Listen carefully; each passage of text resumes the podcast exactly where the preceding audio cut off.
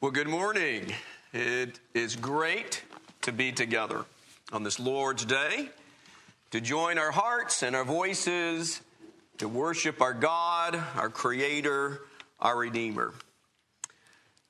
And we are delighted to have visitors with us. We're so glad to have you in our fellowship today, and you as well can share in this very spiritual, important endeavor that we engage in on a regular basis. Through the living Word of God, the Holy Spirit is seeking to convict the world of truth. The truth about sin, the truth about righteousness, as well as the truth about judgment. This God inspired revelation of the mind and of the will of God has come to us by the work of the Holy Spirit. The Holy Spirit has revealed this divine revelation, the very breath of God, by guiding chosen prophets and chosen apostles throughout time as God determined. And therefore, rightfully so, it is described to us, particularly in the book of Hebrews, as the sword of the Spirit. It is sharp, it is able to do amazing things to the hearts and the minds of people.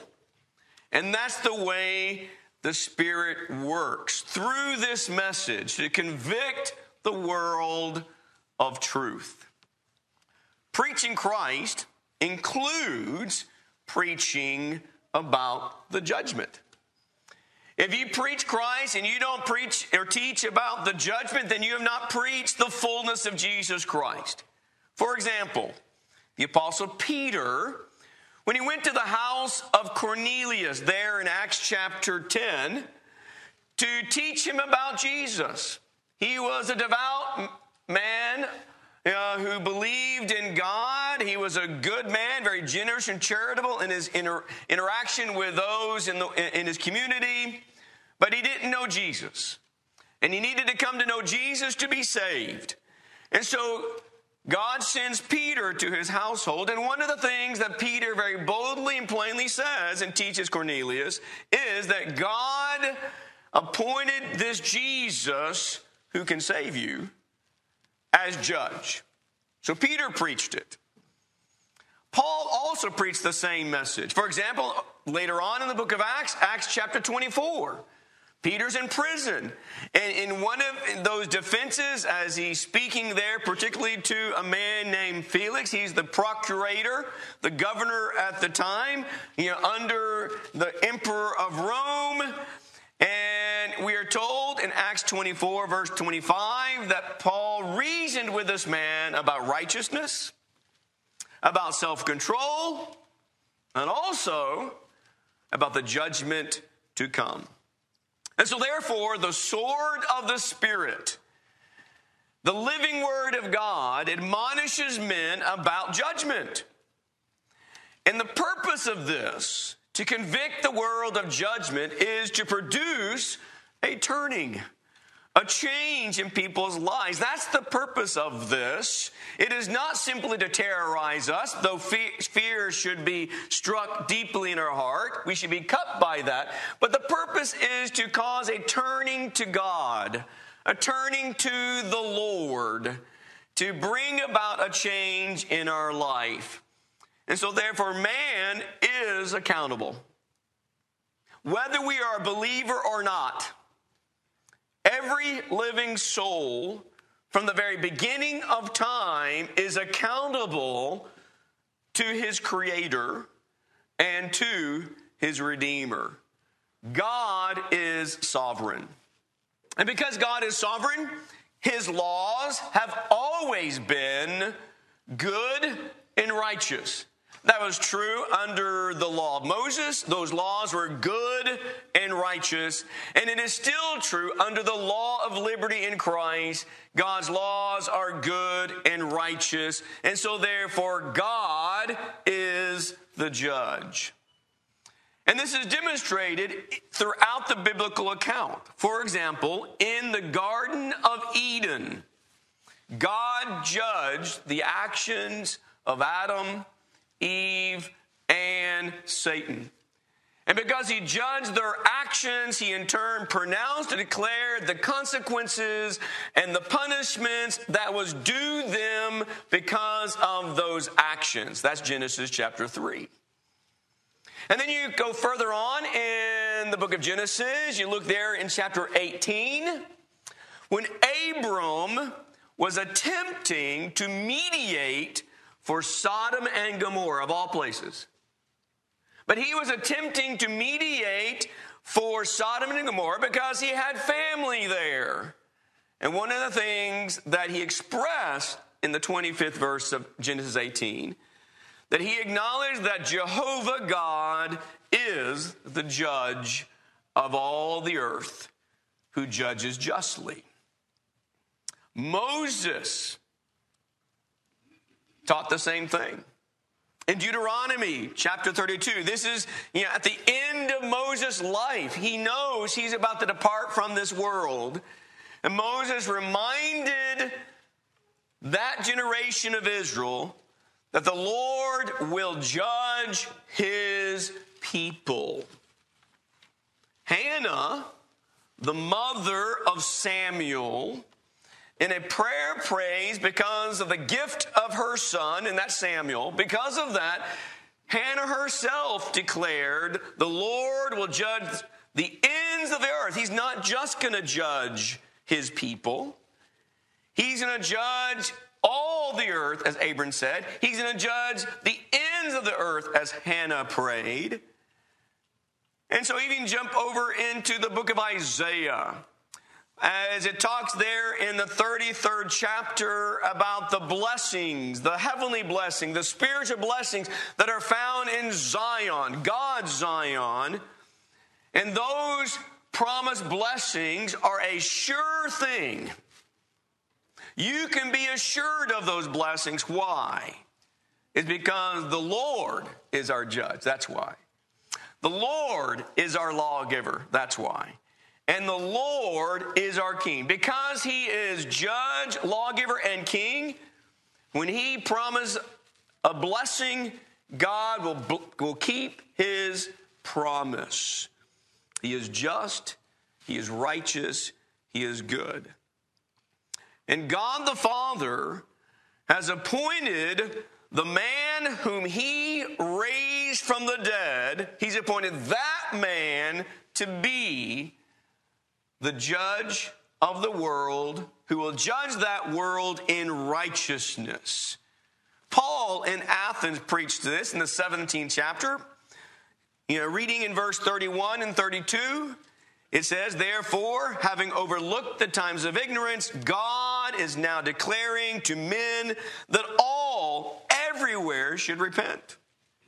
Because, why? Why should we repent? Well, because he has fixed a day in which he will judge the world in righteousness through a man whom he's appointed, having furnished proof to all men by raising him from the dead.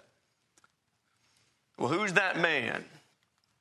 As believers, we know that man is Jesus Christ that Jesus is the man that God the Father raised from the dead, and he is, it is He that has been exalted to the right hand of God. It is He that will judge the world in righteousness because Jesus has the authority to do so. Jesus even taught that in his own ministry as he you know, boldly claimed to be the Son of God and to claim to have authority. And involved in that authority is the fact that he has the authority to judge men, to judge our lives, to judge our words and our actions. And so, there in John 5, for example, in verse 22, you know, it reads to us, you know, that, you know, let me find my chapter here. Here we go. Uh, not for not even the Father judges anyone, but He has given all judgment to the Son.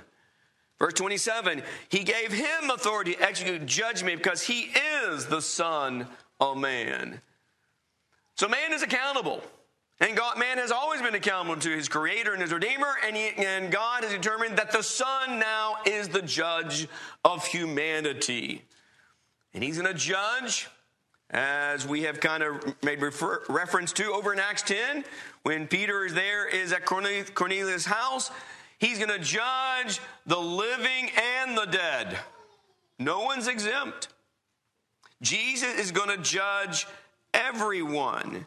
And so you see that in, in Acts chapter 10, verse 42, and he, you know, when he says, He ordered us to preach to the people and solemnly testified that this is the one who has been appointed by God as judge of the living and the dead. Paul writes in Romans chapter 2, verse 16, that he will judge the secrets of men. Nothing escapes God. Is laid bare before our Creator and before our Judge. And that is why Paul would write and remind the brethren in Corinth that all men will appear before the judgment seat of Christ to give an account what they have done. He says we must all, not just some of us, but we must all appear before the judgment seat of Christ why is it the judgment seat of Christ? Because that's who God has given authority to judge. He has authority to judge the living and the dead. He has the authority to judge our secrets. And he goes on, so that each one may be recompensed for his deeds in the body, according to what he's done, whether good or bad. This fact, a fact to come, should or ought to instill in every one of us fear and soberness. That's what it should do. It should cause us to stop and consider our eternal destiny. But in John chapter 16, in John 16, in verse 11, as we have already read, we are reminded here that the Spirit is going to convict the world of judgment, but He's going to do so. And I find this a very interesting statement that the Spirit chooses to share with us that, the, that Jesus spoke to the apostles in that upper room. And He says, He said, the, word, the Spirit's going to convict the world of judgment because the ruler of this world has been judged. Isn't that an interesting thought? Not only is God the judge of humanity, and has been, that has been the case since the beginning of time, because He is the creator, He is God, and He's appointed that Jesus Christ, the Son, who gave His life for the salvation of souls that would believe in Him, is now the judge to whom we must give an account. But He says, I'm going to convict the world of this because I have judged the ruler of this world. A divine judgment has already been pronounced upon the ruler of this world. Who is, who is this? Who is this ruler of this world? Well, in Ephesians chapter 2, verse 2, he's described as the prince of the power of the air who works in the sons of disobedience. And so he is one who has ruled in the hearts of those who disobey God. In 2 Corinthians 4, verse 4, he is further described as the God of this world who seeks to blind unbelievers so that they will not and do not see the light of the gospel. He's the one who closes the hearts and the eyes and ears to truth. In 1 John chapter 5 verse 19, He's described as the evil one under whose power the whole world lies. As we've come to recognize and know, even by the words of Jesus Christ in the Gospel of John, chapter 8, verse 44, he's the devil. That's who he is. The devil is the prince of the power of the air. The devil is the God of this world. The devil is the evil one. The devil is the ruler of this world, whom Jesus says is a murderer and the father of lies. So we should not be dis- be surprised that the name of the devil, Satan, as described both in Ephesians and Revelation, is one who deceives and one who wages war against God and his people. But Jesus told the apostles, and through the work of the Spirit, through the apostles, tells us the Spirit is going to convict the world of judgment because the ruler of this world has been judged. That judgment has already been pronounced upon him. And God's judgment on Satan, on the evil one, the devil, what does it do? It, illuminates the sovereignty of God. That's what that does. It, it, it reminds us that ultimately God is sovereign, not Satan. Satan is not sovereign. The God of this world, the prince of the power of the air that works in the sons of it, he is not sovereign. Is he powerful? Yes. Is he deceitful? Yes. Can he entangle you and ensnare you? Yes. But he is not sovereign. Your creator is sovereign. Your God is sovereign. Your Lord and Savior Jesus Christ is sovereign.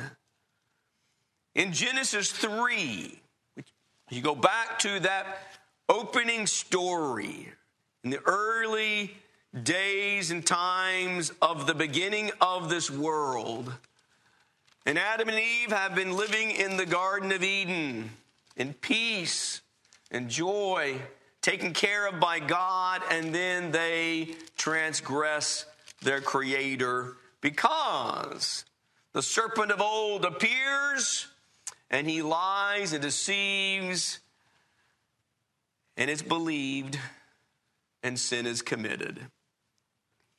But there in Genesis chapter 3, what we find in verse 15, verse 14 and 15 is that the serpent of old's downfall and his end was determined and foretold.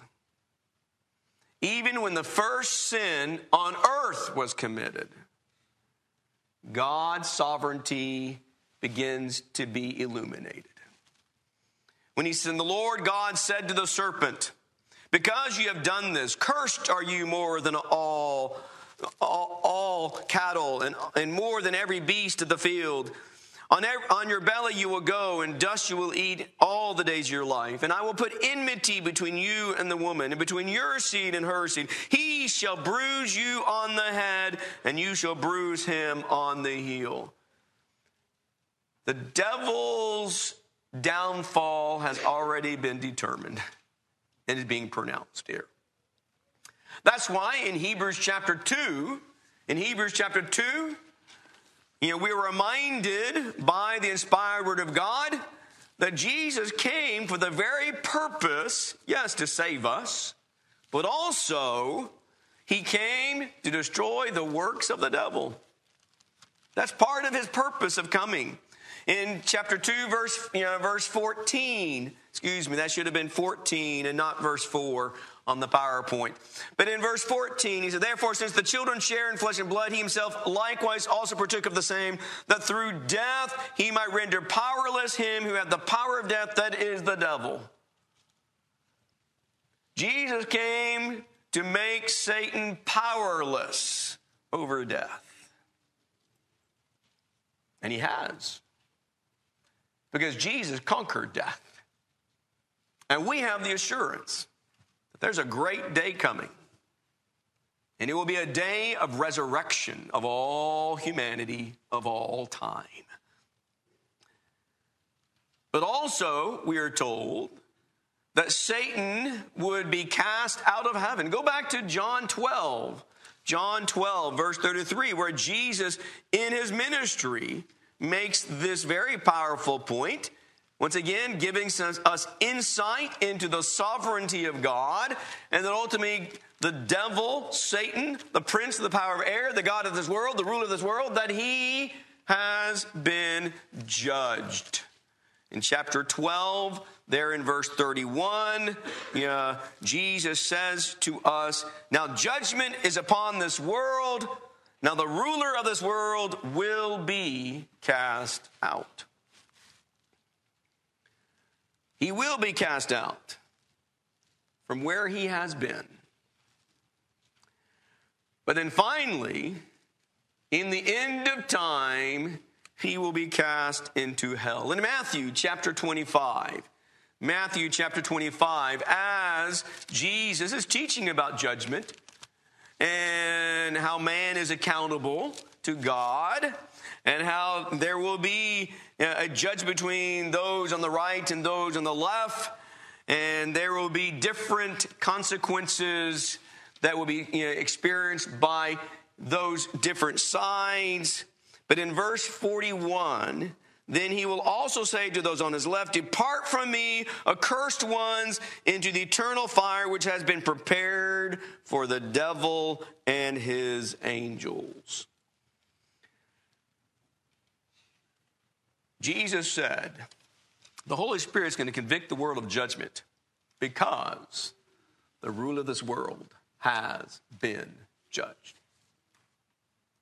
It is already determined. And it was determined from the beginning of time when that first sin was committed by man.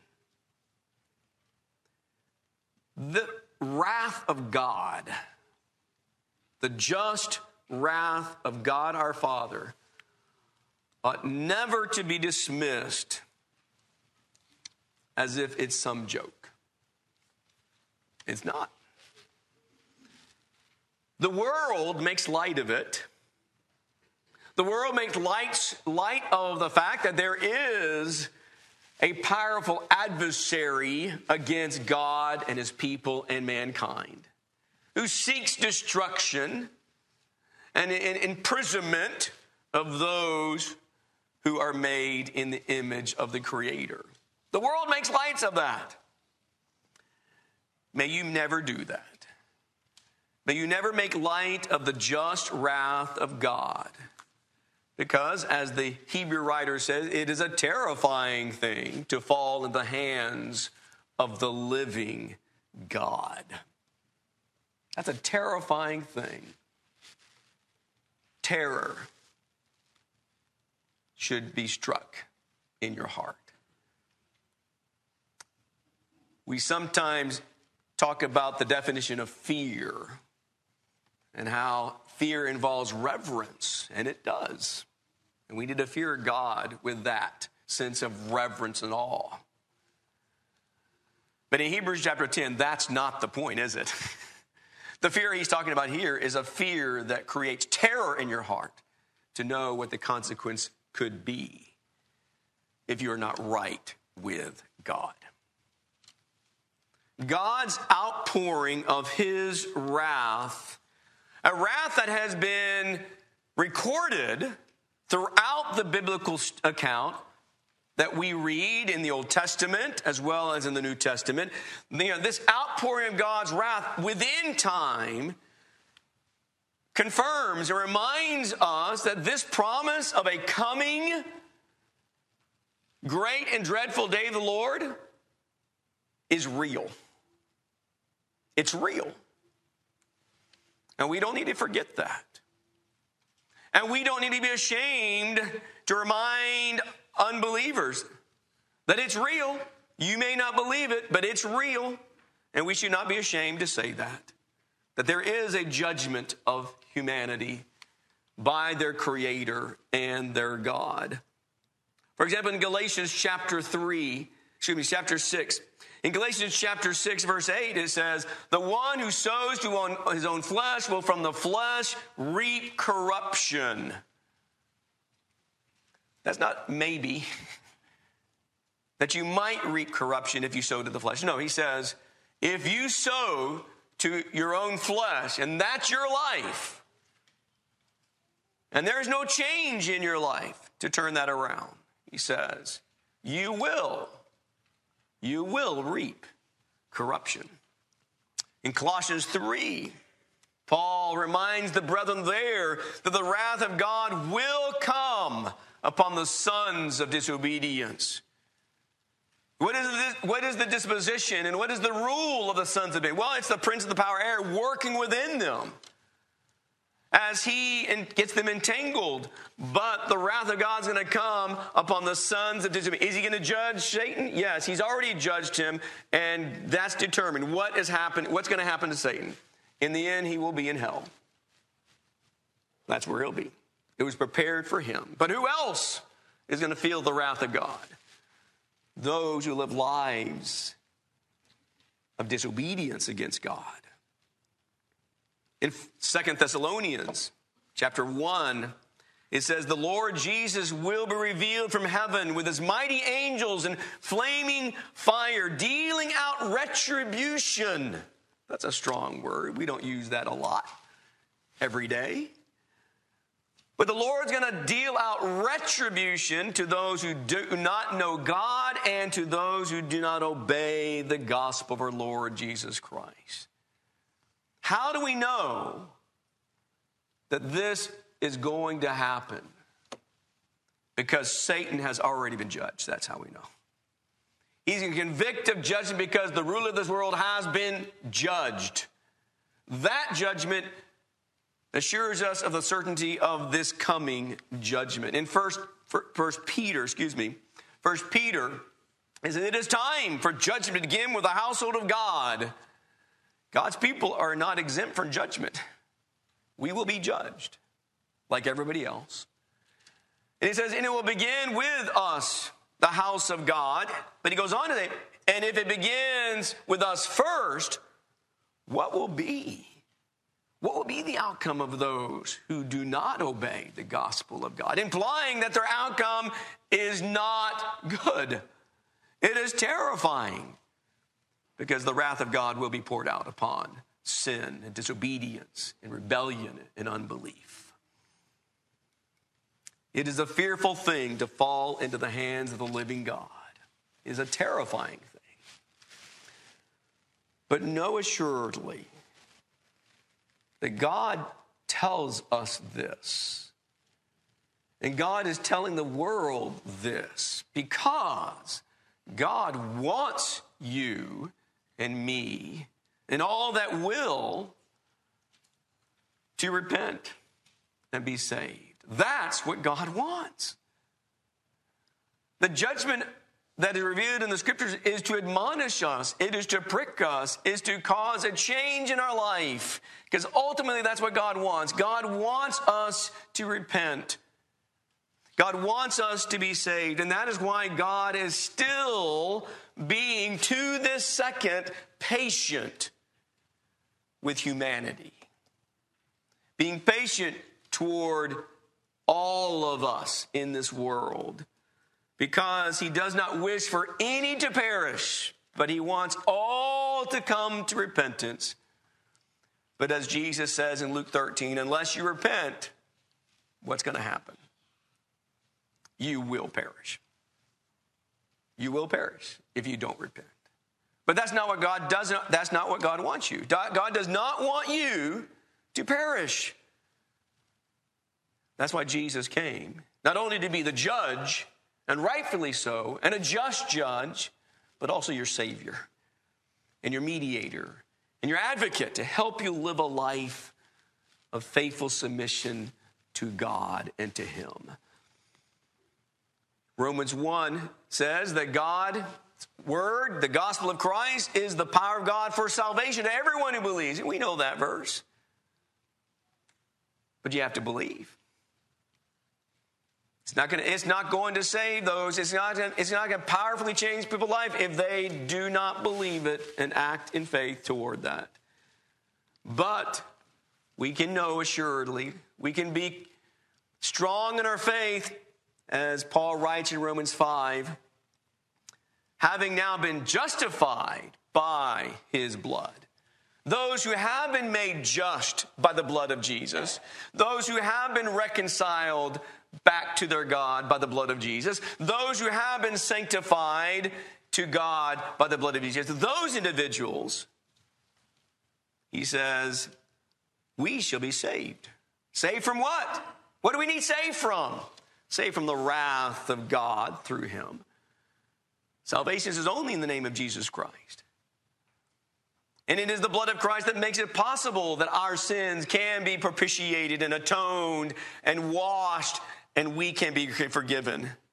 Our blood can't do it. Our blood is stained. But Jesus' blood is pure. And he's the perfect lamb. And he is God's lamb for you and for me. And so, therefore, by this, love is perfected with us so that we may have confidence in the day of day. Does God want you to be able to face the judgment day with a confident faith, with a confident expectation of a home with Him in heaven? Yes, that's what God wants you to have. That's why He sent Jesus. He wants you to be fearful of the wrath that we poured out upon disobedience. But He wants you to have confidence. He wants you to be assured that you have a home prepared in heaven with Jesus Christ. But he goes on to say in that same epistle, For this is the love of God that we keep his commandments. We've got to live a life for him. We have to do our best to live a life of obedience and not a life of disobedience. There is salvation in no other name but Jesus Christ because there is no other Savior. There's no other Lord. There is no other Christ. He is the one, and He alone gives you access to your Father, your true Father. He alone gives you access to heaven, your true home. Jesus is the one. And in the Great Commission, as recorded by Mark, he said, He who has believed and has been baptized shall be saved. There is assurance and confidence in that statement, but you've got to act on that. But the other side of that is if you don't, he who has disbelieved, the one who does not believe this and act on it, shall be condemned. The Holy Spirit is trying to convict us of judgment. And that's why in Acts chapter 2, as the apostles were preaching Christ you know, to the city of Jerusalem, they commanded those who were pricked in their hearts by the message to repent and each of you be baptized in the name of Jesus Christ for the forgiveness of your sins. Will you do that today if you've not done that? Will you be convicted by the Spirit that there's a judgment coming? And the only way to spare yourself from the wrath of God is to submit to the only one who can save you.